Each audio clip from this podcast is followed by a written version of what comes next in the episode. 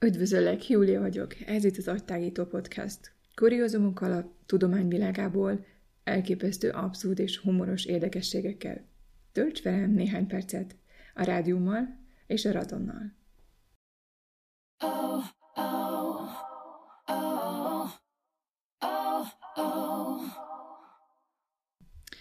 Ah, azok a régi szép idők, amikor még nem volt ennyi autó, ami szennyezte volna a környezetet, amikor még nagyobb volt a csönd, amikor néhány fillérért kenyeret hoztál haza, amikor bármilyen boltban kaphattál radioaktív fogkrémet, cigit vagy csokit. Ha? Hogyan?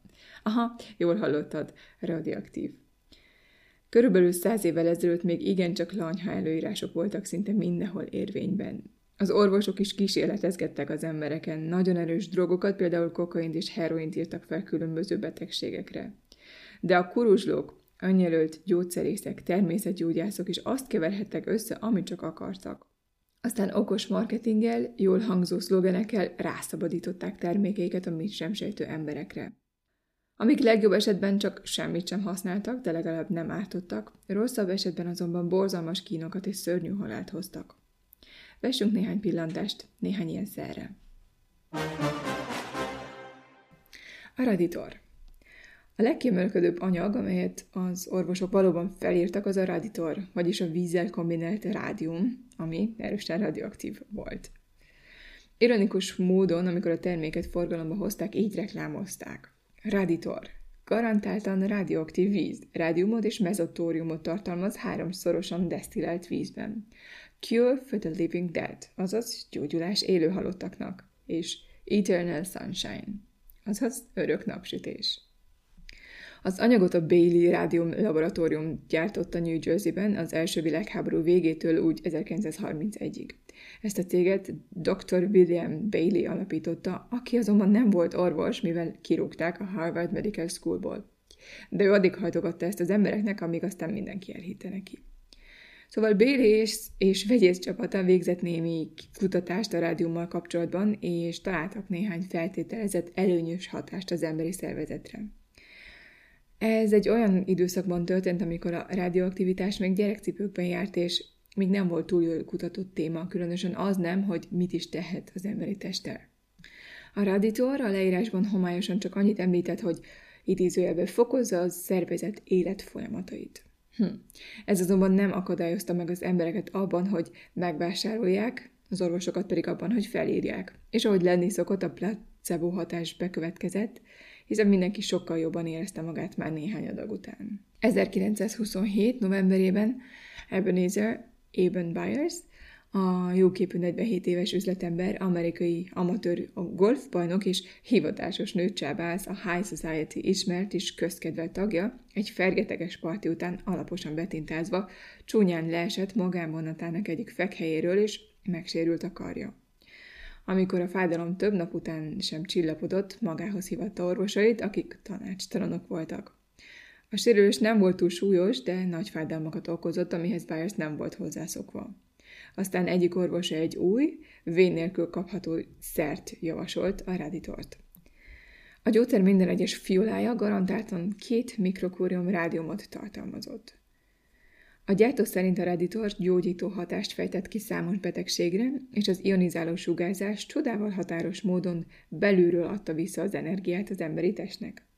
A Raditort hamarosan mintegy 150 betegség, köztük az emésztési zavarok, a magas vérnyomás és, a, és az impotencia gyógyszereként, csodaszereként hirdették. Viszonylag magas ára ellenére gyorsan népszerűvé vált, különösen a lakosság pénzügyileg erősebb köreiben, így a cég 5 éven belül több mint 400 ezer alkalommal adta el a terméként hitelesített rádiumvizét kis üvegcségben.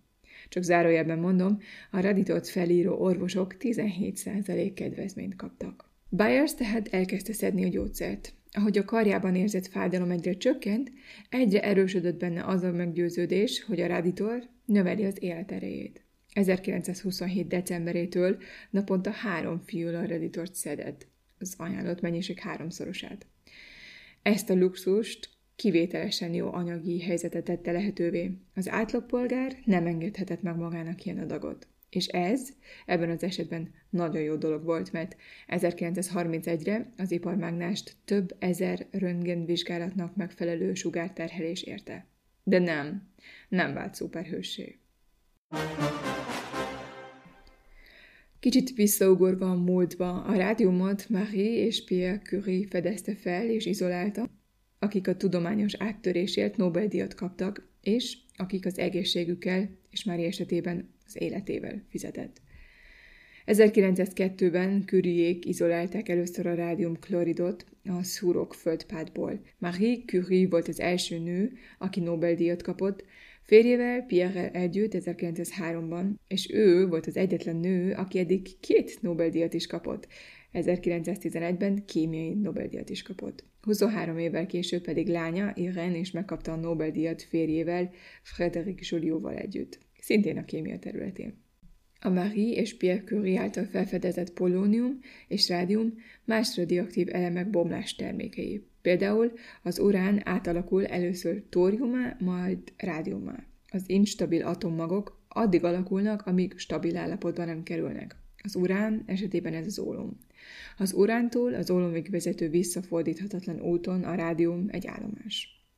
Az új elem, amelyet Marie az én gyönyörű rádiumomnak nevezett, radioaktivitástól és orvosi ígéretektől ragyogott. Az akkori orvostudomány különösen a rádium rákos sejteket elpusztító képességét üdvözölte.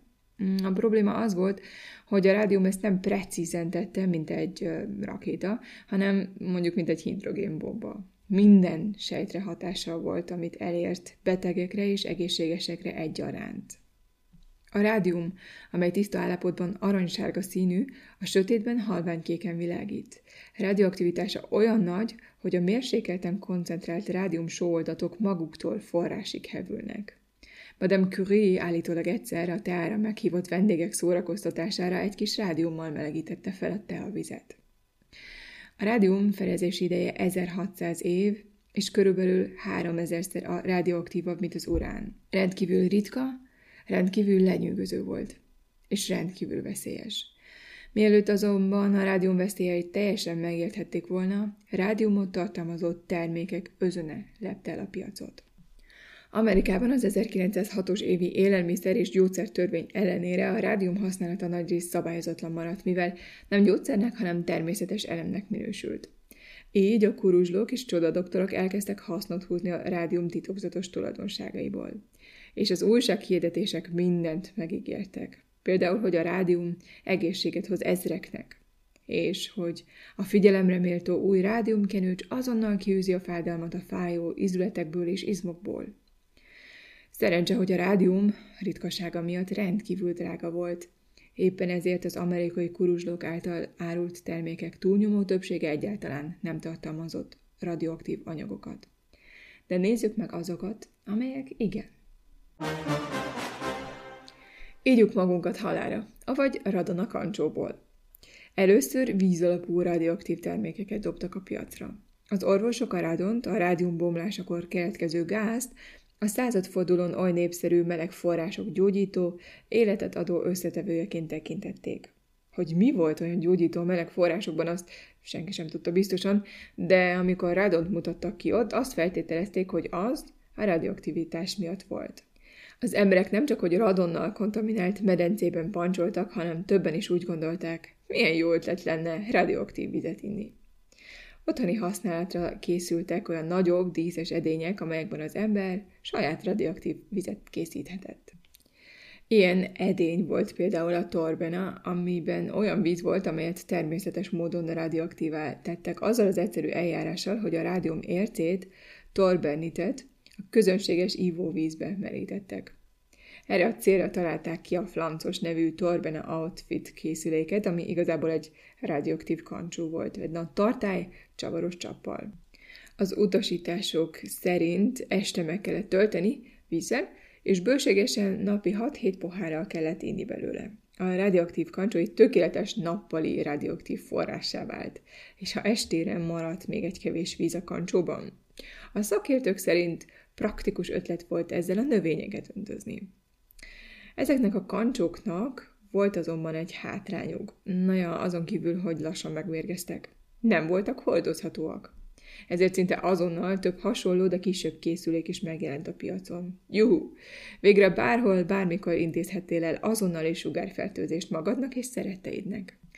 A torbenát számos orvos és kórház is használta, mégpedig magas vérnyomás, alacsony vérnyomás, cukorbetegség, reuma, vérszegénység és asztma kezelésében. Használták azok számára is, akik vese, máj és hólyak problémáktól, valamint székrekedéstől szenvedtek. Radioaktív kúpot valaki? Miután a rádium és a radon közötti kapcsolatot alaposabban feltárták, a radioaktivitás szempontjából egyébként a rádium gyakorlatilag radon a köbön, nem telt el sok idő, és a gyártók olyan termékeket hoztak forgalomba, amelyek közvetlenül a fogyasztókhoz jutották a rádiumot, mint belső, mint külső használatra. A kolorádai Denverben működő Home Products cég azzal az ördögi ötlettel állt elő, hogy állati mirigyekből származó készítményeiket rádiummal kombinálva olyan szexuális erősítőt készítsen, amely, idézem, a gyenge, csügget férfiaknak túláradó vitalitást és lendületet ad. Hmm.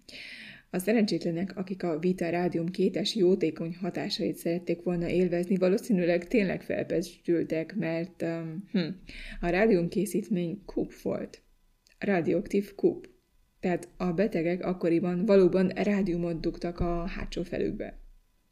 De a nők, mint mindig, még rosszabbul jártak. A szexuális közömbösség régi női problémája elleni közelemben a cég speciális kúpokat fejlesztett ki hölgyek számára vaginálisan behelyezve állítólag mindenféle szexuális betegséget gyógyítottak, és természetesen serkentették a szexuális étvágyat is. Radier, a sugárzó szépségért. A londoni székhelyű brit Radier cég az 1920-as években rádiumos kozmetikumokat hozott forgalomba. A termék kínálatban éjszakai és nappali krémek, rúzs, hintőpor, hajszelsz, szappan, púderek hat árnyalatban szerepeltek. Már szóval igazi csodaszerek voltak. A reklámok legalábbis azt ígérték. Végre megtaláltuk a fiatalság és a szépség soha el nem apadó forrását, a rádium energiasugarait. Amikor a tudósok felfedezték a rádiumot, valószínűleg álmukból sem gondolták volna, hogy ilyen forradalmi szépségtitkot szabadítanak majd a világra. De a marketingesek jól tudták. A rádiumsugarak minden élő szövetet vitalizálnak és energetizálnak, és ez az energia a szépség segítőjévé válik. Ezért minden Radial kozmetikum egyenletes minőségű rádiumot tartalmaz. Doramad, a ragyogóan fehér fogakért. A második világháború alatt a szövetségesek attól tartottak, hogy a nácik atombombát építenek. 1944 őszén a kémek jelentették, hogy a berlini székhelyű Auer Gesellschaft nagy tisztaságú urán feldolgozásával foglalkozik. Egy ritka földfémekkel kereskedő francia vállalat tórium készleteit is Németországba szállította. Az AUA cég, mint a háború befejezése után kiderült, a radioaktív tóriumot nem bombagyártásra szánta, hanem fogkrém készítésére. Az 1945 utáni gazdasági túlélés biztosítása érdekében az AOL vállalat vezetői új üzletákat vizualizáltak, méghozzá a kozmetikumokét. Rádiumos fokrém már létezett. Így született az elgondolás, miért nem próbálhatnánk meg tóriummal. A fokrémnek nem csak a fogakat kellett fehérítenie, hanem a baktériumokat is elpusztítania. Doramad volt a neve annak a fokrémnek, amely 1945-ben került a piacra, és a csomagoláson a következő szlogennel hirdették. Különleges biológiai gyógyhatás a radioaktív sugaraknak köszönhetően orvosilag ezerszer felírt és ajánlott. A szélhámos Curie és a Torradia az 1930-as évek elején Alexis Mussali gyógyszerész és Alfred Curie orvos piacra dobtak egy francia radioaktív szépségápolási termékcsaládot. A radioaktivitás akkoriban a bőr szépítésének, élénkítésének és vitalizáló hatásának hírében állt. Alex Museli volt az agy a terv mögött. Alfred Curie pedig orvos volt át, és mindenek előtt a jól hangzó vezeték nevét adta a vállalathoz. Valójában nem állt rokonságban sem Marie Curie-vel, sem a férjével, Pierre Curie-vel, a tudósokkal, akik felfedezték a rádiumot, és feltalálták a radioaktív szót. A Torádia elnevezésű termékcsalád tisztítótejet, bőrkrémet, púdelt, pirosítót, húst és fogkrémeket tartalmazott, amelyek mindegyike radioaktív tórium-kloridot és radioaktív rádium-bromidot tartalmazott. A termékek az akkori viszonyokhoz képest viszonylag drágák voltak, részben a radioaktív anyagok magas ára miatt. Burke Brown csoki, az édes erő. A világ egyik talán legbizarrabb csoki rekláma a Burke Brown kakaó és csokoládé gyáré az 1930-as évekből. Akkoriban bombasztikus sikerrel. Oldalas újsághirdetésekben a vállalat a rádiumot mindent átható elemi erőként mutatta be, amelyben a világlélek minden energiája benne van. A hirdetés így folytatódott. Kiderült, hogy a radioaktív víz serkentő hatással van a test különböző szerveire, azaz valóban fiatalító hatású. Köztudott, hogy a csokoládé az egyik legtáplálóbb és legélénkítőbb élelmiszer. A csodatévő rádium hozzáadása az összetevőkhöz nagyszerű gondolat. Az egészséges és szenvedő emberek szerencséje, hogy a világ szabadalmaztatott eljárás a Brown cégnél valósították meg, amely híres termékei minőségéről a Burke Brown rádium ét és ivó csokoládé ízletes, teljesen érett kakaóbabból készül. A rádiumot úgy adják hozzá, hogy az íze teljesen tiszta maradjon. Ha, még szerencse. Gyors, átható hatásának titka azon alapul, hogy a finom csokoládéból a rádium késedelem nélkül jut el a véráramba, a szervekbe, a központi idegrendszerbe, mirigyekbe, idegekbe, sejtekbe. Hát akkor jó étvágyat kívánok! Gyors gyógyulás a gyengélkedőknek. Reichenbachi rádiumvizes kétszer sült el. A Reichenbachi rádiumvizes kétszer sültet a Hipman Blach pékségben, amely Jachimovban, Gyországban állították elő Szent Jakabi rádiumos víz hozzáadásával, ahogy a reklámszövegben olvasható. A városkában, a hegyekben található a világ legrégebbi rádiumos gyógyfürdője. A gyengélkedőknek szívesen adott kétszersültet radioaktív vízzel készítették. És hogy honnan szedték a radontartalmú vizet, a közeli volt uránbánya radioaktív termálforrásaiból származott. Csak remélni lehet, hogy nem ártott nagyon, mert hogy a betegeknek nem segített, az biztos. Unsafer sex. Nem biztonságos szex. A Colorado-i Denverben működő Home Products Company, amelyet már ismerünk, akik a 30-as évek közepén a rádiumos kúpokat hozták a forgalomba a fáradt, csüggött férfiaknak, a cég ismertetője szerint. Nekik azonban nem csak ez volt az egyetlen óriási ötletük. Habzsoly búja életerőt a mirigyek és a rádium segítségével. Hirdették hatalmas betűkkel az újságokban. A jól működő mirigyek gyors, határozott viselkedésben, szellemi éberségben, valamint a szó legszorosabb értelmében vett élet és szerelmi készségekben mutatkoznak meg. Az embernek nagyon rossz állapotban kell lennie kielégülést adó örömök nélkül. Próbálja ki rádiumkópunkat és lássa a pombás eredményeket és hogy a radioaktivitás által esetleg őrjöngésig felfokozott libidó ne okozon nem kívánatos mm, konzekvenciákat, a biztonságtudatos pár, a cég impregnált Nutex rádium óvszereit használhatta, aminek gumikeveréke szintén rádiumot tartalmazott. Címke hamisító fagyi cég. Meg fog lepődni ígérte 1955-ben az amerikai Snowflake fajlaltgyártó az uránium fajlalt bevezetése alkalmával. Az egész dolog igazából egy zseniális marketingfogás volt. Bár az uránt Hiroshima-ra és Nagasaki-ra ledobott atombombák és az azt követő nukleáris kísérletek óta hatalmas hőséggel társították, a hidegháború is elkezdődött. És mint ilyen, a fagylalt tökéletesen illet hozzá. Mm, legalábbis a cég szerint. Végső soron a bejelentés nem jelentett egészségügyi kockázatot, mert az uránium, uranium nevű fajlalt nem tartalmazott radioaktív anyagot. Ez inkább csak az urán iránti lelkesedés kifejeződése volt, amely akkoriban Amerikában nagyon elterjedt volt, akár csak a nagy aranyláz idején. Uránbányákat nyitottak, és további urán érclelőhelyeket kerestek. A hajnalodó atomkorszak elragadtatott hangulatához illő zene is született, mint például a Uranium Fever, Urán Láz című country dal 1955-ben, amely meghallgatható a YouTube-on. Végül térjünk vissza Eben Byershez. 1927 végére naponta több raditort fogyasztott, abban a szilárd meggyőződésben, hogy a szer javít az egészségén. És Byers lelkes ajánlásokkal küldözgette a raditort barátainak, kollégáinak és hölgyismerőseinek. Annyira meg volt győződve a gyógymódról, hogy még a kedvenc lovait is megitatta vele. Ha, Szóval a 20-as években, a 20-as évek végén el lehetett menni lóversenyekre, és fogadni lehetett egy rádióaktív lóra. Aztán 1931-ben a teste szó szerint belülről kifelé kezdte el pusztítani magát. Életének utolsó 18 hónapja egy horrorfilm jelenteire hasonlított. 1931-ben szó szerint leesett az állkapcsa. A nagy mennyiségű radioaktív víz fogyasztása miatt a szövetei és a csontjai belülről egyszerűen szétestek. Az orvosok ugye megpróbálták eltávolítani az összes rákos szövetet az arcából, és sebészi úton új állkapcsot építettek neki, hogy ne tűnjön annyira eltorzultnak.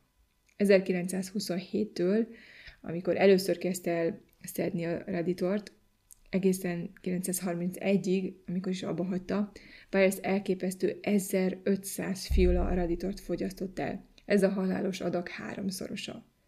Ezért ez a mennyiség létfontosságú szervei és szövetei szétesését eredményezte. Amikor az egykor erős és kicsattanóan egészséges nőcsábász 1932. március 31-én végül belehalt a sugárzás okozta számos, a testében tomboló daganatba, mindössze 42 kilót nyomott.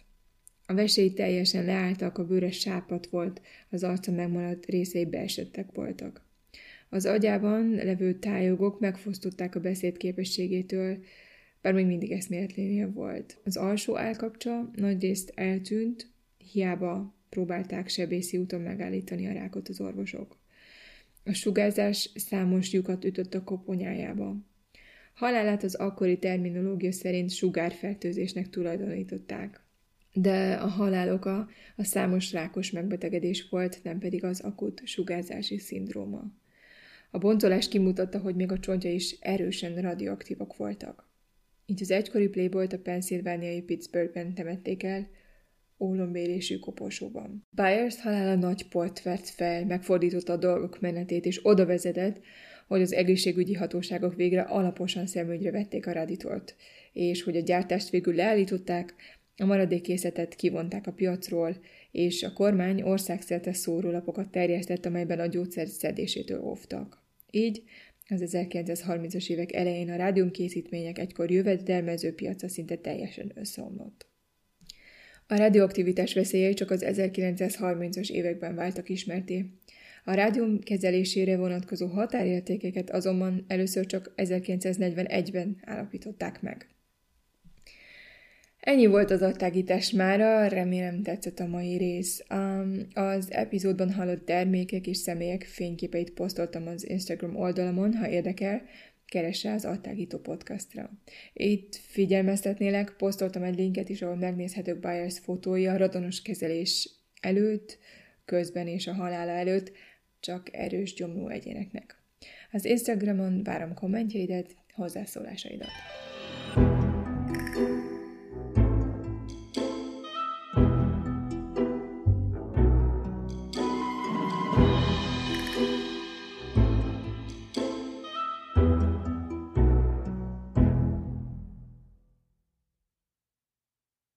Ha más podcastekre is kíváncsi vagy, hallgassd meg a Béton műsor ajánlóját.